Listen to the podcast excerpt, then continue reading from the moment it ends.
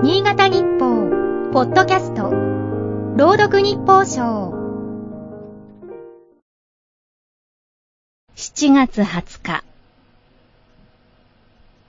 あちょーブルース・リーの甲高い雄たけびを聞くと、全身に力が湧いてきた。俳優であり、武道家でもあった。カンフー映画で一世を風靡し、史上最高のアクションスターと言われた。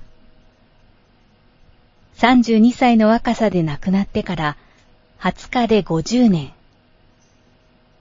ドラゴン危機一発やドラゴン怒りの鉄拳が日本で公開された頃はすでにこの世の人ではなかった。それを知ったのはずっと後のことだ。映画を見て D の強さに少しでも近づこうと、ヌンチャクを振り回した。新聞紙を丸めて、ビニールテープでぐるぐる巻いたのを二つ作り、紐でつないだお粗末なものだったが。D の短い人生は映画同様、いつも戦っていたように思える。育った香港では統治していた裕福な英国人社会と、アメリカ、ハリウッドでは東洋人への差別的な扱いと、こうした環境の中で肉体を鍛え、人生を切り開いた不屈の精神も魅力の一つだ。今なお存命なら、香港の現状に、映画のシーンのように拳を握って怒りの表情を見せるのではないか。高度の自治を認めた一国二制度は形骸化した。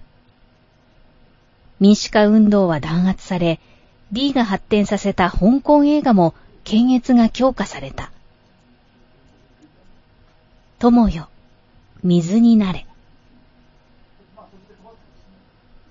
哲学も学んだリーのこの言葉は、2019年の民主化運動の合言葉になった。水は自在に形を変え、激流になれば岩をも砕く。自由を認めない岩盤のような支配も、いつかは砕けると信じたい。民主主義の価値とは彼に尋ねたなら、あの有名なセリフが帰ってくるかもしれない。考えるな。感じろ。